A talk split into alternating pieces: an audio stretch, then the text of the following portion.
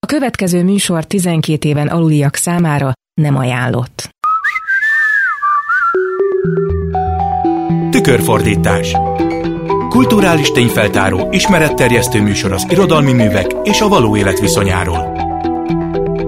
Tükörfordítás Jó napot kívánok! A Klubrádió mikrofonjánál Pályi már köszönti Önöket. Ebben a műsorban általában felolvasások segítségével vázolunk föl olyan nézőpontokat, amelyeket ritkábban szoktak. A mai adásban a látvány és a szépség fogalmának összefüggéseiről lesz szó és arról, hogy milyen más alternatívái vannak a vonzalom kifejezésének, vagy a nem ilyen definíciónak, mint a látvány központúvá tett testi élményszerzés. Most kezdésként hallgassuk meg Borbély Szilárd versét, amely a testiség tárgyiasítását, fogyasztási cikkéválását tárgyalja a vonzódás és a higiénia fölértékelésén keresztül.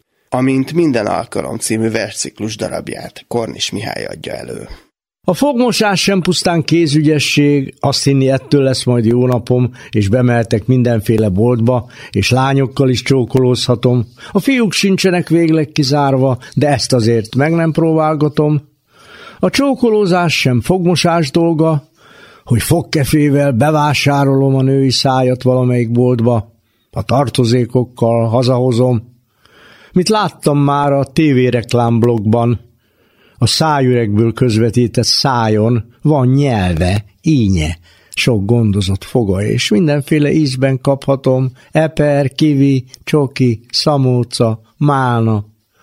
A női szájüreg csak alkalom, reklám kiváltott viselkedés volna, ha a tartós áru végül megszokom, de egyszer használatos női szájba mindenféléket belerakhatom, ha elunom a reggelt fogmosásba akkor ha tetszik, ki is dobhatom, és nem hiszek a sok művi csodába, hogy szájvíz, fogkrém, fogzselé.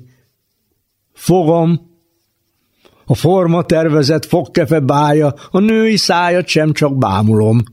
A fogmosás össznépi kultuszába, és nem hiszem, hogy ez forradalom, miközben filmbe csókolóznak párba, mindenféle szájakba belátok, csak kettő fér bele a kamerába, a fogmosást pedig nagyon unom. Két szájat veszek majd élő adásba. Egymással őket csókolóztatom.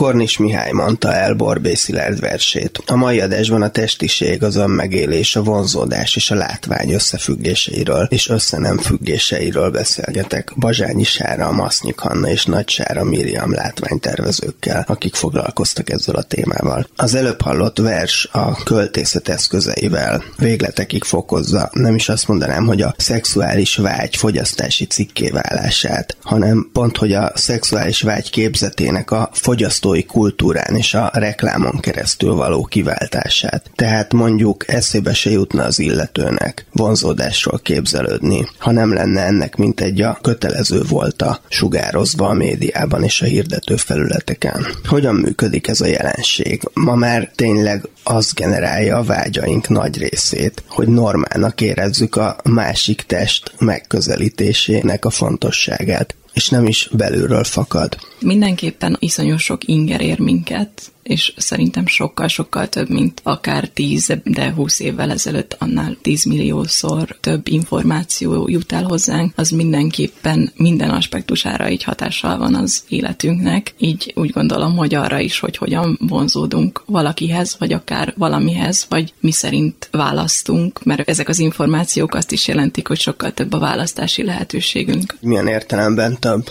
Sokkal nagyobb a hozzáférésünk a dolgokhoz, tehát sokkal több dolgot rögtön meg tudunk szerezni, tehát ez párkapcsolati szinten is megjelent mostanában, hogy ha valaki nem tetszik, akkor rögtön tovább lehet lépni, egy lépésben rá tudok írni valaki másra, sokkal könnyebben vagy közvetlenül elérhető egy új. Kicsit mennyiségi lesz a minőségi helyett. Igen, a kitartást, vagy talán azt, hogy valami mellett elköteleződjünk, nem segíti ez a folyamat, mert hogy rögtön, ha nem tökéletes, akkor ki lehet dobni. Szerintem nem is közvetlenül a generált ingerek váltják ki a vágyakat, vagy befolyásolják, hanem hogy az ingerek miatt kell az embernek úgy pozícionálnia magát, ami miatt belekényszerül egy szerepbe, és a szerepnek vannak meg azok a választási lehetőségei, amiket ezzel a típussal együtt kiválaszt a valóság síkja mellett elkezd futni egy másik sík, ami nem a közvetlen környezetünk, meg nem a mi terünkbe van, meg nem a mi időnkbe igazából, hanem egy ilyen másik réteg, és ezért olyan dolgokra figyelünk oda, amihez igazából nincs is közünk, és olyan dolgokat keresünk, amihez nem lenne közünk egyébként. Nemrég a látványtervező szakosként készített színházi előadásotokban, aminek éneklő kariatidák a címe, a látvány és a nőiség viszonyával foglalkoztatok többek között, illetve azzal, hogy tulajdonképpen a mai kor nem, hogy nem támogatja a társadalmi és nemi hierarchiákkal szembeni lázadást, de még mintát sem ad rá, legalábbis Magyarországon. Ennek Viktor Pelevin regénye volt a kiinduló pontja, de erről most kevésbé beszélnék. Annál inkább arról, hogy az előadás kontextusát egy jelentésesen konstruált térberendezés és díszlet teremtette meg. Benne tévékészülék oszloppal, mesterkélt, steril,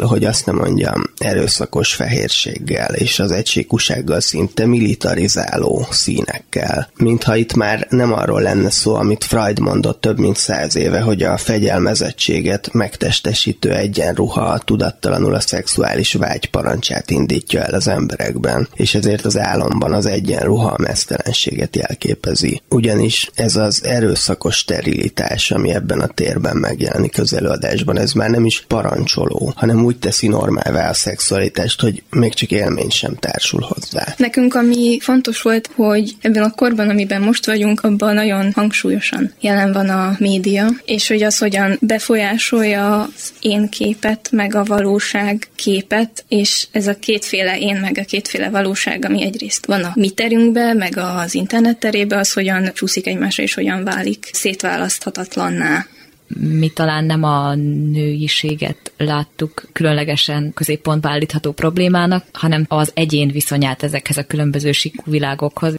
talán még minket is meglepett, hogy azzal, hogy nőket helyezünk a színpadra, és alapvetően csak nőket a központba, akkor rögtön egy feminista olvasatot adnak hozzá a darabunkhoz, miközben, hogyha mondjuk csak férfi szereplők lettek volna a színpadon, nagyon kevesen tették volna föl a kérdést, hogy de miért csak férfiak vannak a színpadon. Hát férfiak vetköznek, prostituálódnak, a testükkel összefüggésben jelennek meg, akkor nyilván fölmerült volna a szexuális használatnak a kérdése ott is, csak hogy mennyire mondható el ugyanaz a látványközpontúság mondjuk a férfihoz, mint eszményhez, vagy a férfihoz, mint szerephez való viszonyban. Mi az a nagy különbség? Az észlelésbe, a kontextusba? Hogy ezeket az ilyen kiszolgáltatottságot és a testi kihasználtságot, azt sokkal inkább a nőkhöz kapcsolják az emberek, miközben látjuk, hogy ez mindenkit érint ez a kihasználás, és ez a, akár a szellemi kiszolgálást is jelenti, ahogy áll is hangzik az a mondat, hogy manapság a levegő is kurva, ha egyszer áttereszti magán a rádió hullámokat. Most hallgassunk meg egy elbeszélést, amelynek kapcsán folytatjuk majd a beszélgetést arról, hogy a látványközpontú világban hogyan befolyásolja az önkép a testi viszonyokat is. Csókás Anna, te egy kasszírnő vagy című novelláját Berkó Boglárka végzős címművész hallgató olvassa föl. A vécén ülök, lenézek.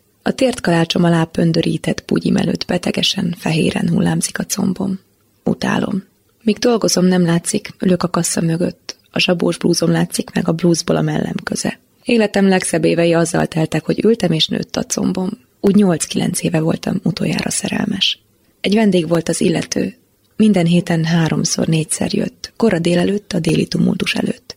Mellettem itta meg a kávéját, és beszélgetett velem. Sosem érdekelt, amit mondott. Csak ültem ott, mint káposzta az ágyásban. Olykor megkérdezte például, hogy smintelt a napom, akkor valami jókedvűt válaszoltam.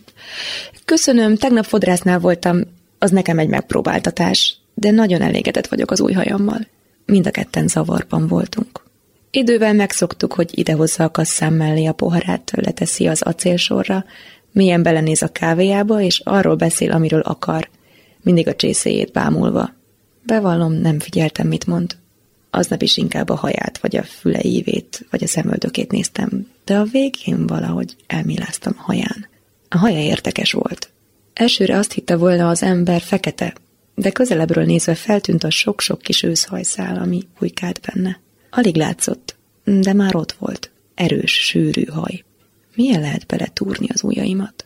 Akkor felemelte a fejét, kiemelte a tekintetét a kávéjából, a szemembe nézett. Mint aki kérdez valamit. Nem a szemével, a szájával. Hogy mit, azt Isten úgyse nem tudtam, szokás szerint nem figyeltem, mit beszél. Megigazítottam a nyakláncom. Ilyenkor mindegyik férfi a mellemre pillant, még a nők is önkéntelenül. A mellem nagy, sőt, hatalmas, óriási, mint a nyári ég. Legalább az legyen már hasznomra. Mennyiszer megjátszottam, hogy mélyen sért, mikor egy férfi a mellemet bámulja, pedig mennyivel egyszerűbb az ilyen. Itt van ez a diószemű, szép fiú, akiért mindjárt megőrülök, és makacsul bámul a szemembe. Lassan meg kell szólalnom. Tisztára kétségbe vagyok esve. Még egyszer meglengetem a nyakláncom, még csak nem is pislog. Hát, nem is tudom, mondom. Hát jó, akkor szia. Holnapig. Szia. Na, záráskor megvárt. Ott állt a busz megállóban szemben a sötét bokros szélénél. Úgy csináltam, mintha nem látnám. Alig tudtam lerángatni a redőnyrácsot, sosem megy elsőre, ritkán másodjára. Ő is arra a buszra szállt, amire én. Ott szállt le, ahol én. Micsoda véletlen.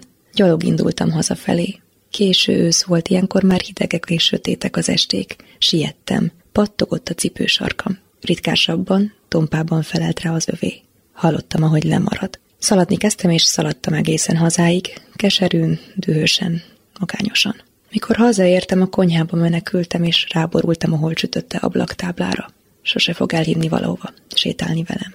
Nekem rontani a lépcsőházban, vagy sokat mondó mosolyjal és egy üveg peskővel váratlanul becsöngetni, magáévá tenni a konyhapulton. Még durván se. Mennyiféleképpen tudtam elképzelni, hogy mi mindent nem fog velem csinálni. Homlokom az üvegnek nyomtam, folyt a könnyem. Mégis mi nem lesz? Kérdeztem. Kiabáltam az ablakon át a kajla sárga holdra, mert a vágytól veszekedős és gonosz lettem. Magamra répakodtam. Mondd mégis, mi hiányzik? Hát, hogy képzelted te szerencsétlen nyomorult? Tudod, te mi vagy? Te egy kasszírnő vagy. Micsoda szó ez is? A vittos. Kasszírnő a valagam. A nagy, rángó, pillet, csomós valagam.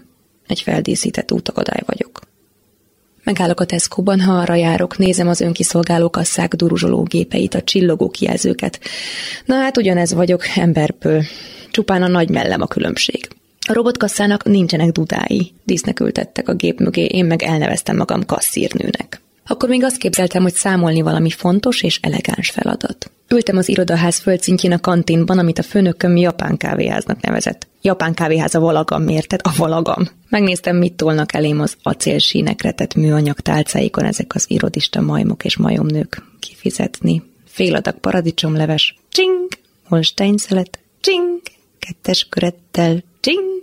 Rákóczi túrós. Csing! Mást adhatok? Nem köszönöm. Csing! Csing sincs.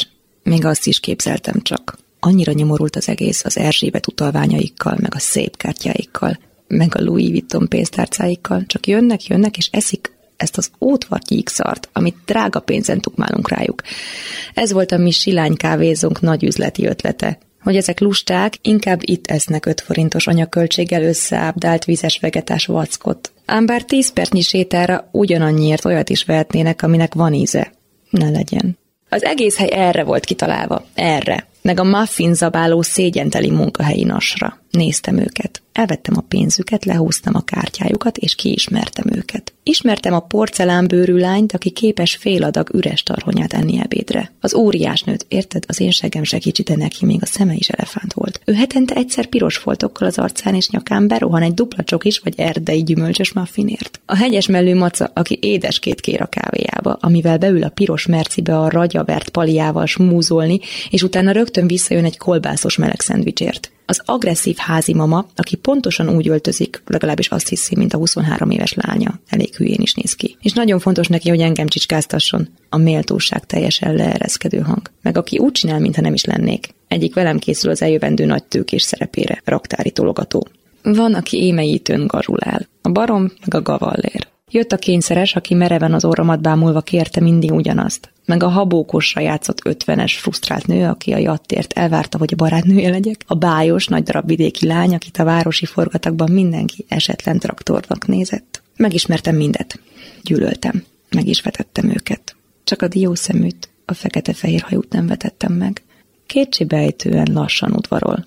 Én vagyok a hibás. Mindenem meg lenne, ha kellenék neki. Kényelmesen élnénk háromszobás lakásban a gyönyörű szép hájfejű gyerekeinkkel, és én mindannyiuknak angyaluk lennék, a mamácska. Barátaink irigyelnének minket. Elnyúlna szundítani a teraszon a karszékben, csöndesen mellé ülnék, mosolyogva megsimítanám a karfát, amin a könyöke pihen, és a mozdulattól, hoppá, a vállamra borulna egy játékos szőke.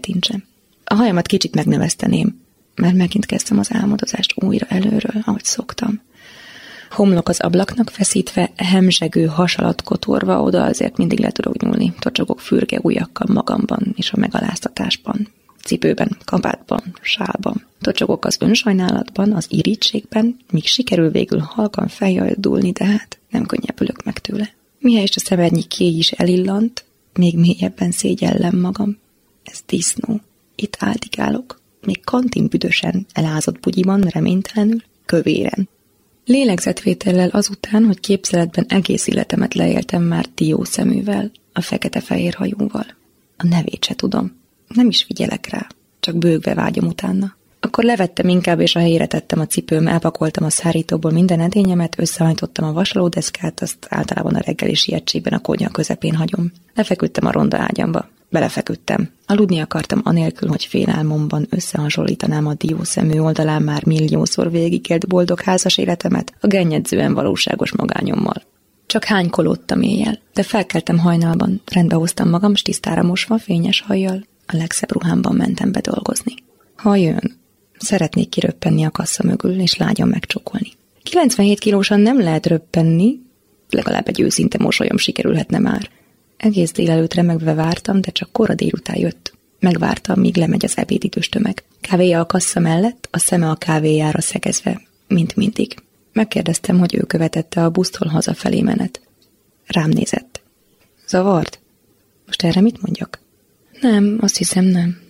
Néztük egymást. Kifelé indult, de pár lépés után megfordult, és felém emelintette a kávéját. Mosolygott, és megint várt, zárás után. A buszon azért próbáltam a szemem sarkából meglesni, mit csinál. Úgy éreztem, mindjárt kirepetek az izgalomtól, de energikusan leszálltam, sietősen mentem. Fülelgettem az ő hosszú, nyugodt léptei szép hangja után. Már beletörődtem, hogy nem hallom, sose hallom. A konyhában fogok bőgni, már majdnem hazaértem, amikor a kapuk nyikorgását hallottam mögöttem és ő sétált be utánam a halk lépteivel. Most már vége a játéknak. Álltam a hátsó lépcsőn, elszorongattam a táskám. Őrültem, boldog voltam. Körcsösen vigyorogva vártam, hogy ideérjen végre és megcsókoljon. Ideért. De az nem egy csók volt. Vállamra tette a kezét, számra a száját, feltolt a lépcsőforduló falának neki. Néztem az arcát. Menj előre. Mentem előre, ajtót nyitottam, nem mertem visszafordulni, csak álltam háttal az előszoba végében és vártam. Becsukta az ajtót, zörgött, csoszogott, kivette a kezemből a táskát, levette a sálamat, a kabátomat. Bátortalanul kibújtam az egyik cipőmből. Nem történt semmi. Kibújtam a másikból is. A szoknyám kapcsát birizgálta, majd lerántotta hirtelen. Ten most kezdődik a mese? A kis királyfi elfoglalja a hétmérföldes királylányt, letaglózza, az meg jól teszi, ha befogja a száját. Örülhet, hogy na, valaki végre ráfanyalodik. Lefejtette a harisnyám, a bugyim, a rövid széles felső maradt rajtam, a mérnök ilyen pontos melltartóval gusztusosra hajtogatott és kitámasztott mellemmel. A karfiós seggem, a lefittyedő hasam, mindenem előtárva. Mekkora marha volt, amikor azt hittem, hogy valami királyfit fogok leakasztani, aki majd egy csapásra megoldja az életem. Ez nem egy királyfi, ez egy őrült. Talán rablógyilkos. Vagy kiélt pervers. Hájfetisiszta. Valami nem stimmel vele, különben nem lenne itt. Megérezte, a gyengeségem jött a szagra. 19 voltam, mikor az első és egyetlen barátom elhagyott. Akkor kezdtem hízni. Kínomban zaváltam. Attól. Megkívánhatatlan lettem a hájtól. Ebből tudtam meg, hogy megérdemlem a magányomat. Belehíztam. Csináltam és ettem tejföllel könnyített csokisütit, rumos mazsolás csokoládékrémmel hentes portát, ami egy kicsit hosszabb, egy kicsit szélesebb és kicsit vastagabb a kezemnél. Bundázva, krumplipürével és káposztás krumpli salátával, almás szószos palacsintát, ettem magyarós tájtésztát, ruganyos tésztát, száraz húst, magyaróval és citromfűvel. Vagy flódnit a szemben lévő cukrásztából reggel, mikor még langyos benne a mákos töltelék és roppan a teteje. Meg akkor azt a parmezános pogácsát is, tökös mákos rétest, kandírozott narancséjat, ökörszemet, sok hájas tésztát, puhára szikkasztott pilóta kekszet langyos kástájjal. Édes szagú kecskesültet sok ropogós paprikával és puha kenyérrel, fanyar izzadva kimerülten, pecsenyét szalmakrumplival, apró szemű paradicsommal. Csevapcsicsát halványlepénnyel és vérvörös ajvárral, friss salátával és rengeteg lócsogós leves lila hagymával. Halászlevet, amiben megáll a kanál. Mandulával buntázott fogast petrezselymes krumplival, vagy mandula nélküli fogast kapros. Sűrű paradicsomlevest sok darált csajtal és sok fokhagymával, pirítóssal, sziszegbe kapkodva, forrón. Vagy olyan rakott krumplit, amiben a kolbászkarikák narancsárgára színezték maguk körül a krumplikarikákat. Falat sajtot a tömbből kiharapva. Körtét hozzá. Dióval. Ettem. Ettem. Ettem, amíg már érezni és látni is lehetett a hájrengését, a felkarom lobogását, a hasam előttem lépcsőző teraszainak rezdüléseit. A combjaimra rakódott izgágán remegő hájréteget. A hónaljamnál, a lapockámnál és a csípőm körül maga alá gyűrődik a testem.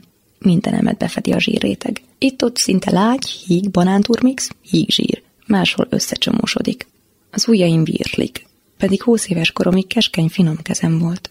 Reggel és este állok a zuhany alatt, és érzem az ujjbegyeimen meg a tenyeremben, hogy kívül a szappantól vagyok síkos, mint a csikanyáka, belül meg a hájtól. Nézem magam a tükörben öltözködés közben, és reszketek a dühtől. A combom belseje, a mellem alja megbarnult. A bőrgyógyász azt mondta, hogy ez normális, ha állandóan összeérnek a bőrfelületek, és nem tudnak szellőzni. Fogyjak le, hogyha nem tetszik. A térdem, ha ügyetlenül lépek, főrepesztőt recsen. Mire az első emeleti lakásomhoz érek, kifulladok. És nem volt senki. Még egy véletlen egy éjszakás kalandom se. Zéró. A diós szemű meglátta ezt az elkeseredett, kiéhezett magányom. Látta, hogy velem bármit megtehet, és igaza volt. Öt perccel azután, hogy hazáig követett, mert hagytam, már remektem előtte bugyitlanul, de a nevét sem tudtam. Talán menjünk be a szobába. Bementünk, leültem az ágy szélére. Felperzselte tudatom a szégyen, és nem éreztem semmit.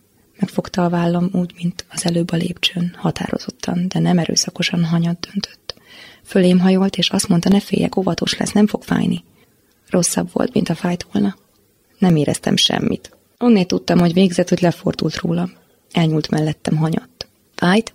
Megráztam a fejem. Pára csóhajtott, erősen, orron átvett levegőt, és lendületesen kifújta, mint aki víz alá bukni készül, hápogva. Elsimította az arcomból a hajam. Örültem, hogy a melltartó rajtam maradt. Nagyon nehezen szólalt meg. Én nem tudok máshogy. Sajnálom. Nem akarlak bántani. Nem tudom elmondani. Sebek, bocsáss meg, sajnálom. Ne haragudj. Kitágult szemmel bámultam. Meglapogatta a tértem, kiment az előszobába, cipőt és kabátot vett, elment köszönés nélkül.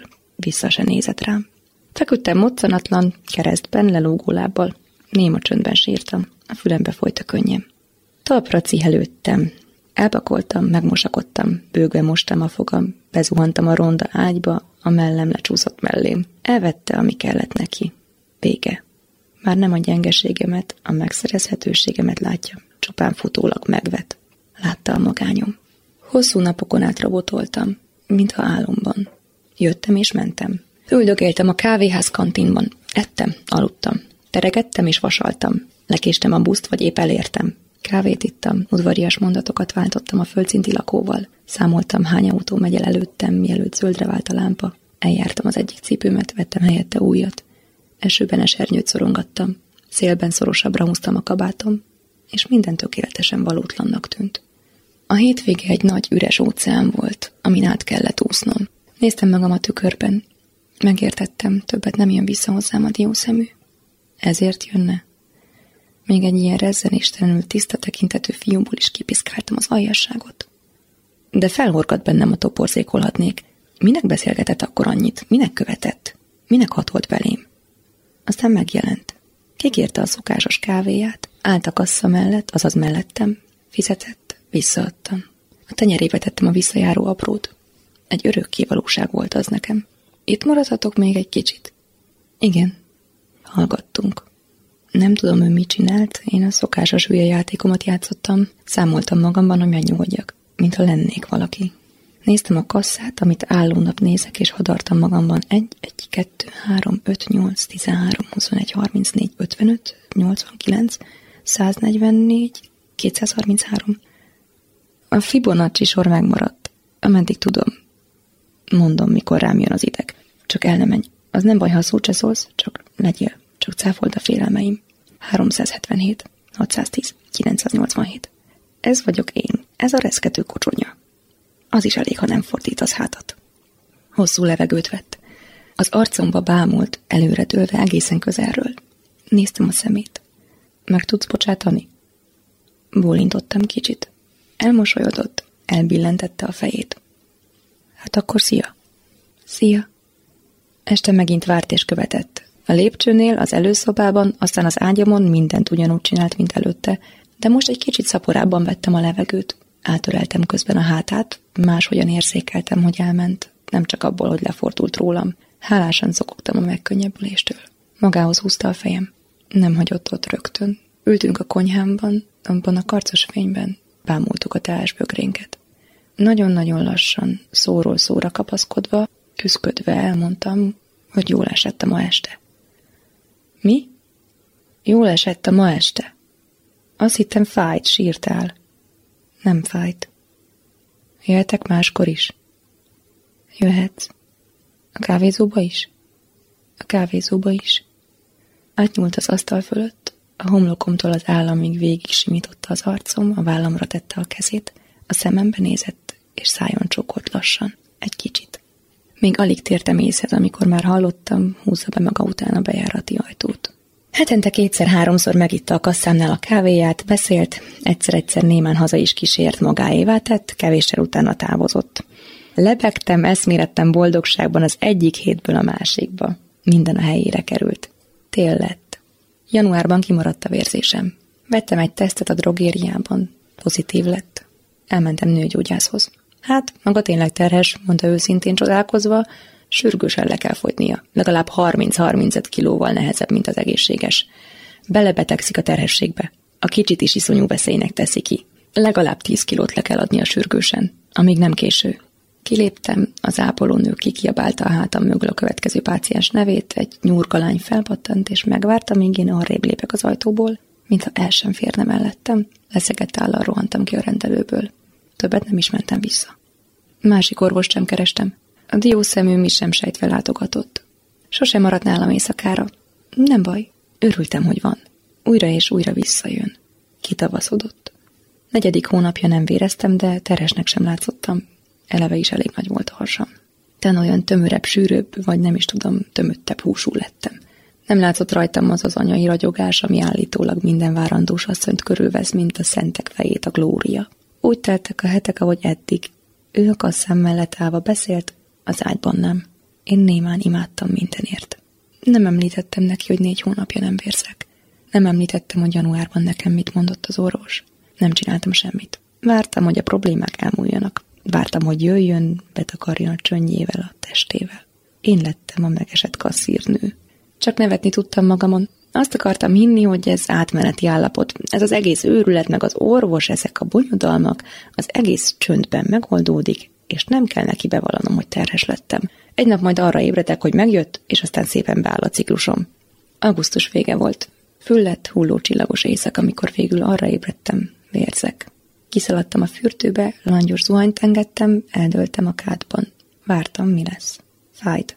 Ordítani tudtam volna, de csak azért is némán markoláztam a sampont, a hátmosó kefét, mindent, ami a kezembe akadt, és könyörögtem a fájdalomnak, hogy érjen már át rajtam.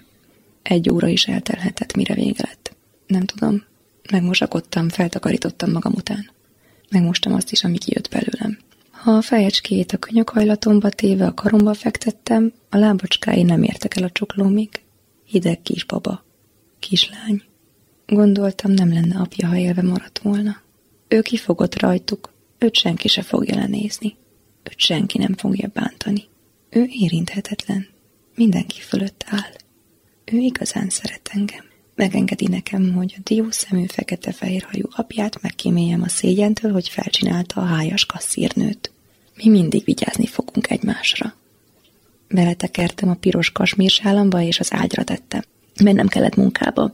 Hazafelé menet beugrottam az ikába, vettem egy szép nagy befőttes üveget. Olyat, amiben uborkát szokás kovászolni. Kivettem a hideg babát az ágyból, beletömtem az üvegbe, ahogy volt. Sálastul, a végén celofánnal jó alaposan lekötöttem az üveg száját. Kis üveg kopors. Felhúztam a vekkert, hogy az éjszaka közepén ébresszen, aztán lefeküdtem. Magamhoz öleltem az üveget. Ez volt a mi anyalánya esténk. Ez az egy. Elmondtam neki mindent. Az állalmas anyját, a szépséges, kedves, elérhetetlen apját, a szerelmet, aminek ő lett a gyümölcse, és a beteg testem, ami megölte őt. Csörgött a vekker, kiósontam. A belső kertben a hátsó fal mellett az akác töve alá ástam a kislányom. Meg voltam fél óra alatt. Álltam egy darabig ott, azon töprengtem, illő lenne mondanom valamit, imádkozni, vagy valami. Nem tudok. Aztán a gyereknek meg mindegy, a sírja fölött imádkozom-e vagy otthon. Visszaindultam az emeletre, és mire a hálószobámba értem, az egész imádkozósti fölöslegesnek tűnt. Ledöltem, és rögtön elaludtam. Mikor végre megint várt a diószemű, a busz megállótól fürgén kopogtattam az utat neki a kövezeten hazafelé, és boldogan hallgattam a lassabb, tompán puffanó lépteit. Kíváncsi voltam észreveszi a változást. Máshogyan szoszogott, miközben szedegette le rólam a ruhákat. Sietve értünk az ágyhoz. Minden rendben, minden a legnagyobb rendben, nincs több titkolózás, félelem, aggódás. Csak ő van, meg amit ő akar, az van. És ha engem is akar, én is vagyok. Boldogság, tiszta, napsütötte béke. Legörtült rólam, a vállához húzta a fejem. Valamit el kell mondanom, hosszút fújtatott. Beleszerettem valakibe. Iszonyú hosszúakat csetelünk, de eddig még csak egyszer találkoztunk. Tegnap előtt aztán megittunk nálam egy üveg bort, és átbeszéltük az éjszakát. Más nem történt, esküszöm. Vele is, veled is tisztán akarom lejátszani a dolgot. Kedves vagy nekem is tisztellek, de már csak ő érdekel. Becsapnálak, ha fenntartanám a viszonyunk. Sajnálom. Felkönyökölt, szájon csókolt, combon lapogatott, felöltözött, behúzta maga mögött az ajtót. Akkor lett vége az életnek. És persze nem haltam meg. Abba az ember nem hal bele, hogy elfogy az élete. Súlyosabb indok kell ahhoz. Meghalni könnyű, sokkal rosszabb élni, magamban raktározni a halált. Nem haltam meg, de belül más sem vagyok, csak halál. Halál. Gyilkosság és halál. Menni minden nap a nyomorult japán kávéházba, befurakodni melleimmel a kassa mögé. Ez következett. Már megint.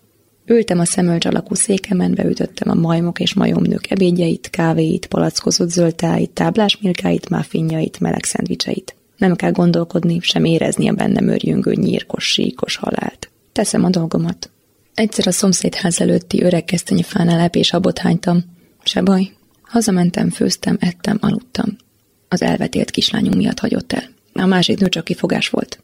Belém látott, meglátta a bőröm alatt hemzsegő enyészetet. Anélkül, hogy elmondtam volna neki, tudta, hogy az életet, amit ő fröcskölt belém, megfojtotta az én kásás, hájas, tömérdek halálom. Többet nem fog hozzám érni senki. Ki szeretne egy halálszatyorral henteregni? A bőröm az, ami elválaszt a világtól, és össze is köt vele. Ez az utolsó álcám, a külsőm. A lengő hájam, lifegő hasam, gyilkos méhem, a kárörvendő petefészkek, ezek mind a halál táplálékai. A bőröm tartja egyben, mint valami zsák, nehogy minden keserűségükkel, mérges kázókkal kiömöljenek belőlem. Rá a világra. Ha felfeslene a bőröm, biztosan kiáradna belőlem az ásatag, a vas, pállott gonosz, amit a zsíromban raktározok. Ülök, növeztem a combom. Nyolc éves senki sem szólít meg. A diószemű még eszembe jut néha, mikor lesodrom a bugyimat a combomról. Ülök a káván, karmolja a fény a bőröm. Minden a legnagyobb rendben. Újabban festem a körmöm. Talán a fodrászhoz is bejelentkezek. Berkó Boglárka olvasta föl Csókás Anna írását, a mikrofonnál továbbra is Pályi Márk. A tükörfordítás mai műsorában Bazsányi Sára, Masznyik Hanna és Nagy Sára Mériam látványtervezőkkel beszélgetek a látvány, a vonzódás és a test összefüggéseiről, illetve arról, hogy hol látunk bele nem létező összefüggéseket. A novellában egy nagyon egyenlőtlen helyzetet látunk, de egyúttal azt is látjuk, hogy nem csak az eszménynek való megfelelés indíthatja el a szexuális késztetést. És ezt azért tartom érdekesnek, mert valójában azt árulja el szerintem, hogy az úgymond eszményi esetekben sem a szépségnek van szerepe. Tehát a kívánatos mintának való megfelelés nem a látványról szól, hanem inkább arról, hogy kialakul egy közös nyelv, a többség közös nyelve, amelyik koronként megegyezik a szépség aktuális fogalmában, ami ugye inkább viselkedési normákat takar, és ez tükröződik adott esetben a külsőn a vonásokban, vagy ennek a tükröződését látjuk bele. Például a média celebeknél nagyon sokszor az önmagától való elidegenedés rendettséget hordozó nők számítanak adott esetben szépnek. Nyilván, mert azt az asszociációt kelti, hogy őket könnyebben lehet irányítani. Vagy sok esetben széles körben azt látják szépnek és vonzónak, aki csak az erőszak nyelvén tud kommunikálni. És így a külső szem azt feltételezheti, hogy nagyobb eséllyel viseli el a domináns viselkedést. De volt például Magyarországon a rendszerváltás utáni évtizedekben egy értelmiségi szépségdivat is, ahol a szorongó neuralgikus arc volt az érdekes, és azt számított közeledésre inspirálónak bizonyos körökben. Például ebben az elhangzott írásban mi indíthatja el a társas vonzalmat vagy a szexuális érdeklődést. Az én föltételezésem az, hogy a férfiban mondjuk éppen az egyenlőtlen viszony kettejük között az, ami vonzóvá teszi. Két teljesen ellentétes ember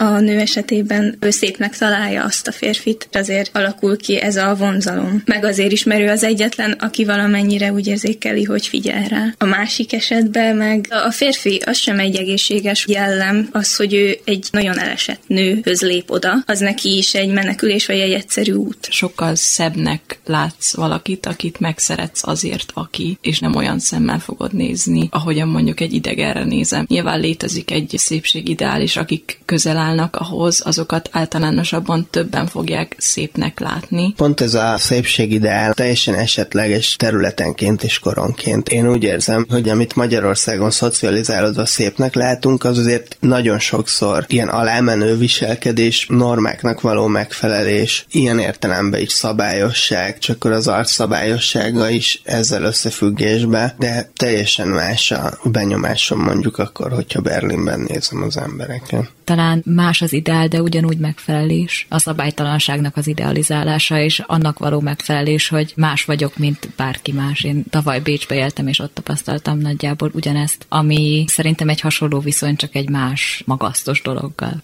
És vajon milyen lehet a valós vonzódás, tehát amikor ezt nem erőszakos normák határozzák meg? Az európai szépségeszmény ugye a platóni ideákból fakad, nem csak a szimmetrikusság, hanem az is, hogy a női szépség az elgyengített férfi képe volt eredetileg. A hellenikus kultúrában a kamasz, az éretlen kisfiús férfi iránti vonzódás fejezte ki a kultúrát meghatározó idősebb férfi legfőbb vágyképét, és ebből született meg az ideális női arc mintaképe is. Más Másrészt Platón a mesterségek területéről meríti az ideatan fogalom készletét. Az egyik fő példája az ideák természetére és hasznára az asztalos munkája. És hát a mesterségek alapja tényleg a természeten elkövetett erőszak, hiszen az asztal elkészítéséhez ki kell vágni a fát, le kell csiszolni a széleit, stb. Tehát mintha ugyanezt a csiszolást végezni el ebben a fajta szépség mítoszban a női arcon ez az eszmény, mert a szaporodásnak és a párválasztásnak van logikus evolúciós funkciója, de a mintázatai már teljesen kulturális gyökerűek. Hogyan néz ki, hogyha levesszük a látványt ebből? Valahol abban van a kulcs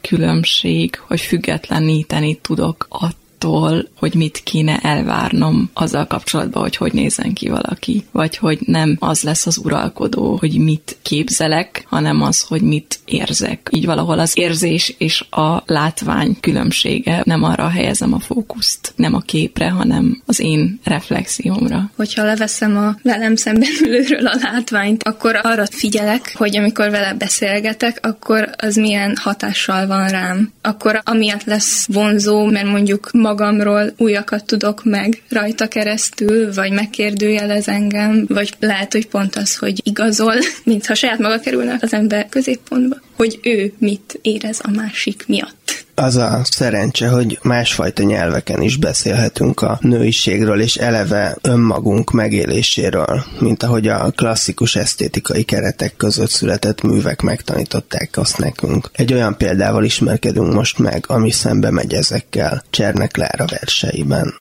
Tetű anya, hetek óta tetves vagyok, nem tudom kiírtani, vagy már nem is akarom.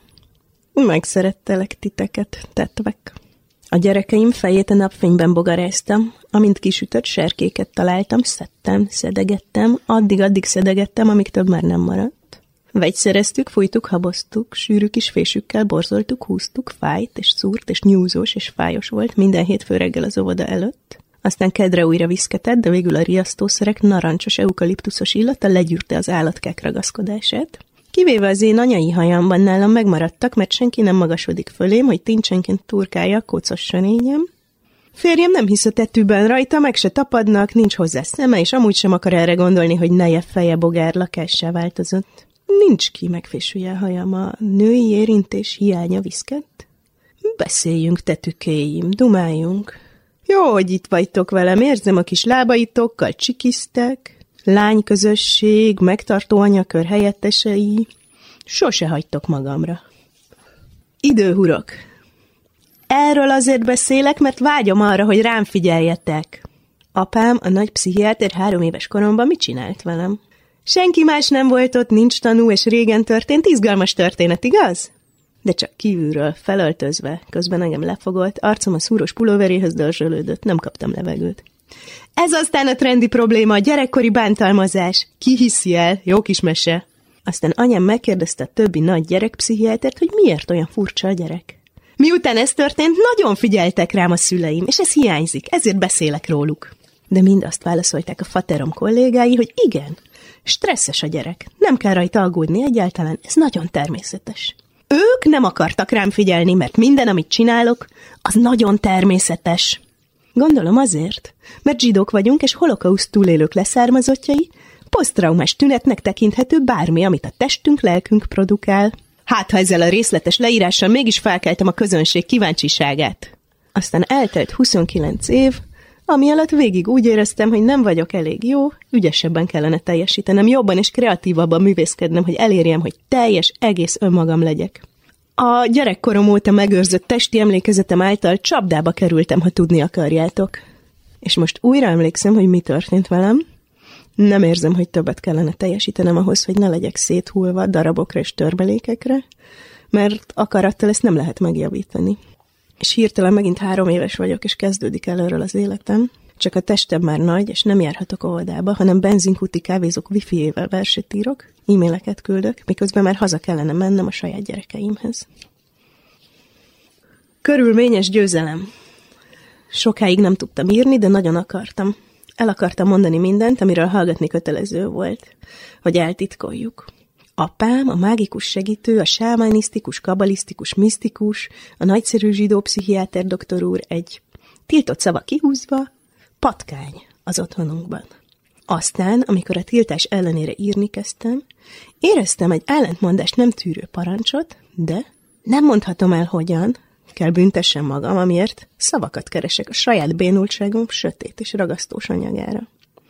Megházasodtam, meghalt az apám, szültem egy gyereket, éreztem, hogy kiszabadulok, megszerettem a testem, elolvastam az anyám naplóját, amit a kanapémon hagyott, amiben arról ír, amit nem mondhatott el senkinek. Elmondtam a férjemnek, aki azonnal ágynak esett, egy betegséggel, amiről nem beszélhetek, mert vele is az történt, amiről nem lehet beszélni. Visszatért a bűntudatom, amiért egyáltalán megmertem szólalni, így ezúttal addig kínosztam magam, ebben a hasonfekvő, leszorított kisgyerekpózban, amíg gerincsérvet nem kaptam. Elmentem egy gyógytornászhoz, aki a levegőbe emelt piros zsinórokkal, és úgy feküdtem arccal lefelé a levegőben. Azt mondta, hogy miközben a mély hasizmaimat megszorítom, a szeméremcsontomat mozdítsam előrébb. Erre egy hangos roppanás hallatszott a gerincem tájékáról, és előjött az emlék, ahogy az apám magához szorít, és érzem a... Szültem még egy gyereket, és úgy éreztem széthullok. Anya akarok lenni, de művész akarok lenni, de egyik se vagyok, de mindkettő vagyok boldog és sikeres akarok lenni, de bezárom magam, és baszni akarok, ja tényleg, igen, ezt kimondhatom, de a férjem fél tőlem, amiért így megváltoztam. Pedig ő biztatott, hogy csináljak vallási rituálékat. Hiszen én vagyok a zsidó vallás felelőse a családban, mert ő egy kimondani tilossal küzdő katolikus, én pedig féltem a büntető geci mindenható Istentől, de hamar kiderült, hogy bármit mondhatok róla, nem sértődik meg. Nem fog lesújtani rám a haragja, nyugodtan képzelhetem úgy, mint egy hatalmas mennyei pina, amin át megszülettünk, és újra és újra megszülettek minden pillanatban, amikor éberen és józanul figyelem önmagam. A kimondani tilos esetekben ő az, aki megvéd a szavakkal nem kimondhatótól. Csernek Lára verseit hallottuk. A stúdióban Bazsányi Sára, Masznyik Hanna és Nagy Sára Miriam látványtervezőkkel beszélgetünk a nőiség és a látvány összefüggéseiről, illetve pont, hogy össze nem függéséről, és ennek az összefüggésbe hozásnak az alternatíváiról. Csernek Klára a verseinek tartalmi mozgatója, a nagyon személyes és a nagyon általános, nagyon közös élmény összekötése. És ami még ennél is fontosabb szerintem, a formai kulcsmotívuma az az, hogy a szöveg konkrétan és nyelvtanilag is megszólítja a befogadót. Nem csak kívülálló szemlélőnek tekinti, akinek körülbelül le kell borulnia a nagy mű előtt, hanem a művének semmi más funkciója nincs is, mint a párbeszéd. És ez az esztétikai változtatás. Talán a legfontosabb elmozdulás abba az irányba, hogy a minket érintő dolgokról tudjunk beszélni, és ne úgy éljük meg, mintha lenne valamilyen általános horizontja a jelenségeknek, amikhez kapcsolódni akarunk, és ha nem sikerül, akkor problémásnak vagy betegnek látjuk magunkat mert valójában ahhoz az általános és elidegenített mintához pont, hogy senki nem tud kapcsolódni, és így egyedül azt tudja érvényesnek feltüntetni magát és a saját élményeit annak a keretei között, aki azt hazudja, hogy ő olyan. Vagyis ezek az elmúlt időszakban ismert narratív kereteink tulajdonképpen semmi mást nem ösztönöznek, csak az önmagunktól való eltávolodást és a hazugságot miközben ez a megszólítás és párbeszédesség a versekben, és annak a bevallása, hogy arra vágyik, hogy beszéljen és hallgassuk, még erősebben váltja ki azt az örömérzetet, amit korábban elvileg a látvány vagy a viselkedési mintáknak való megfelelés lett volna hivatott kiváltani és az is ennek a része, hogy a legszemélyesebb dolgokat, tapasztalásokat teszi politikaivá, ami egyébként az Amerikában évtizedek óta formálódó pleasure activism lényege, vagyis hogy megosztjuk egymással a valódi, kicsinyes tapasztalatainkat,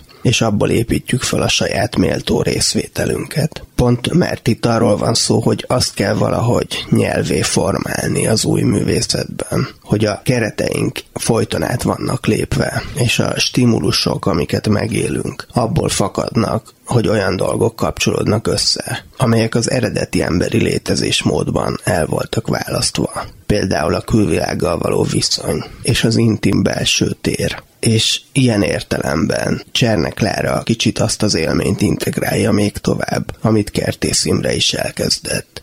Arról nem beszélve, hogy az egész hagyományos esztétikának az alapvető kulturális kerete is hamisnak tűnik, ha azt vesszük, hogy az egész egy patriarchális hagyományra épül. Feltűnt az utolsóként hallott Cserneklára versben az Istennek egy megszülő és újraszülő funkciója. És arra gondolok, hogy ha tényleg alaposan és eredeti jellegük szerint vizsgáljuk a nyugati monoteizmus alapszövegeit, illetve a vallás valódi átélésének történetének a tartalmát, akkor gyanakodni kezdhetünk, hogy az Istent éppen azért nem lehet megpillantani, mert nem szabad kiderülnie, hogy pont, hogy nem egy kereteket megszabó férfira hasonlít, hanem talán sokkal inkább egy nővel lehetne azonosítani. Az istenképnél sincs értelme külön választani férfira vagy nőre. Nekem eszembe szokott jutni, hogy az embereknél sem látom értelmét szerepek mentén szétválasztani férfi és női nemre, hanem én inkább jellemeket szeretek nézni az emberekbe és karaktereket, és az meg szerintem teljesen független a nemtől. Csak hogyha azt veszük, hogy ne legyen férfi és nőre felosztva, hanem egy olyan egységesség tulajdonképpen, ami sokkal inkább egyensúlyhoz és harmóniához vezet az emberek között, meg belül is. Hogyha ezt összekötjük azzal, hogy alapvetően mégis egy olyan világban élünk, ami olyan mélységesen és gyökeresen férfi kultúrára van építve, hogy ebből a mostani helyzetből el akarjuk vezetni abba a helyzetbe, ami a kívánatos, akkor azért egy bizonyos jó értelembe vett kompenzáció az talán hasznos ebben. Igaz, de közben én azt is gondolom, hogy ennek az ellenpontnak a felmutatása az még mindig ugyanabban a rendszerben gondolkozik, mint amiben mondjuk a patriarhátus és egy matriarhátus az ugyanúgy nem egy kívánt rendszer, szóval nem tudom őszintén, hogy ezt hogyan lehet elérni, de ebből a mederből kéne kilépni, és nem pedig a másik irányba folyni a folyónak.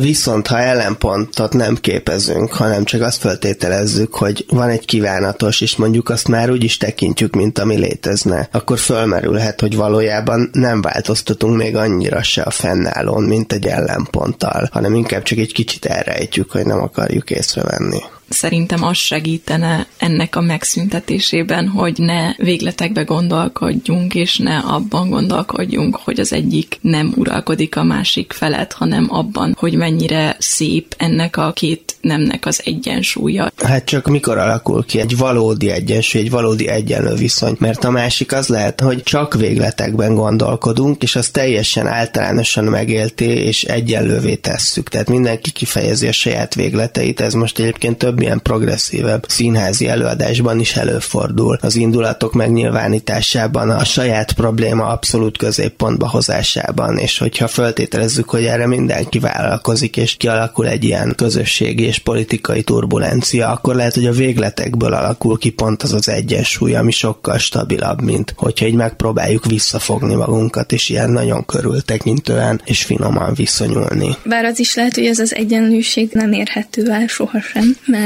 mindenkinek másra van igénye. És hogyha én a saját ideológiámat akarom ráerőltetni egy helyzetre, vagy egy emberre, mert én azt gondolom, hogy az az egyenlő, vagy az a jó, vagy az ideális, akkor neki más a véleménye. Azért mindenképpen tenni kell azért, és szerintem az, amit tudunk tenni, az, hogy mindenki minél inkább figyel a másikra és a másik igényeire, és nem úgy éli az életét, hogy egy burokban zárkozik, és azt mondja, hogy csak az van, amit én látok a világból, hanem minél nyitottabban figyel arra, hogy mit gondol a másik, és amíg nem ártunk egymás egymásnak, addig mindenkinek lehessen terepen megszólalni és kiállni magáért, és minél több féle vélemény létezhessen a világban szabadon. Igen, és hát ezzel összefüggésben elsősorban azt próbáljuk meg, hogy saját magunkat artikuláljuk, és akár elég hangosan, mint ami nem kizárja a másokra való figyelmet, hanem pont, hogy ösztönöz másokat arra, hogy szintén megszólaljanak. Bazsányi Sára, Masznyik Hanna és Nagy Sára Miriam látványtervezőknek köszönöm szépen, hogy mindezekről beszélhettünk velük. A mai adásban a szépség piacosításának és a valódian megélésnek és vonzódásnak a kérdéseivel foglalkoztunk. Elhangzott Csókás Anna prózája, Berkó Boglárka színművész és Borbé Szilárd verse Kornis Mihály író előadásában valamint Csernek Lára verseit is hallottuk, amelyek közül most zárásul még egyet meghallgatunk. Ezzel búcsúzom a hangmérnökök Balok Krisztián, Kemény Dani és Túri Lui nevében. Köszönjük a figyelmüket, Pályi Márkot hallották. Andi, te segítsz!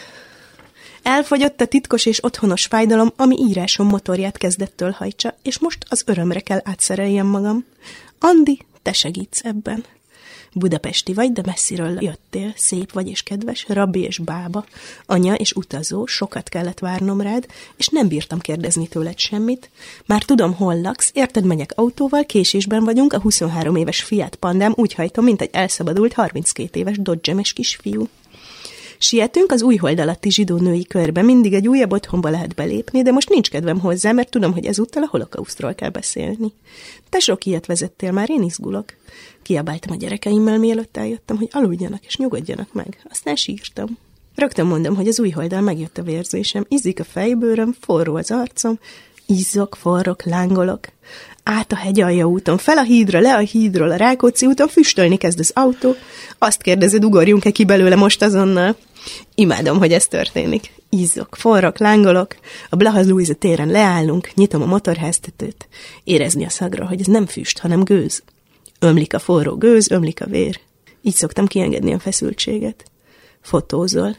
Töltöm a plusz hűtőfolyadékot. Íme Budapest jövendő női rabbi, a pap nője, költője. Áldjon meg minket most azonnal a világ teremtője. Óriási ámen. Viszlát! Tükörfordítás Kulturális tényfeltáró, ismeretterjesztő műsorunkat hallották.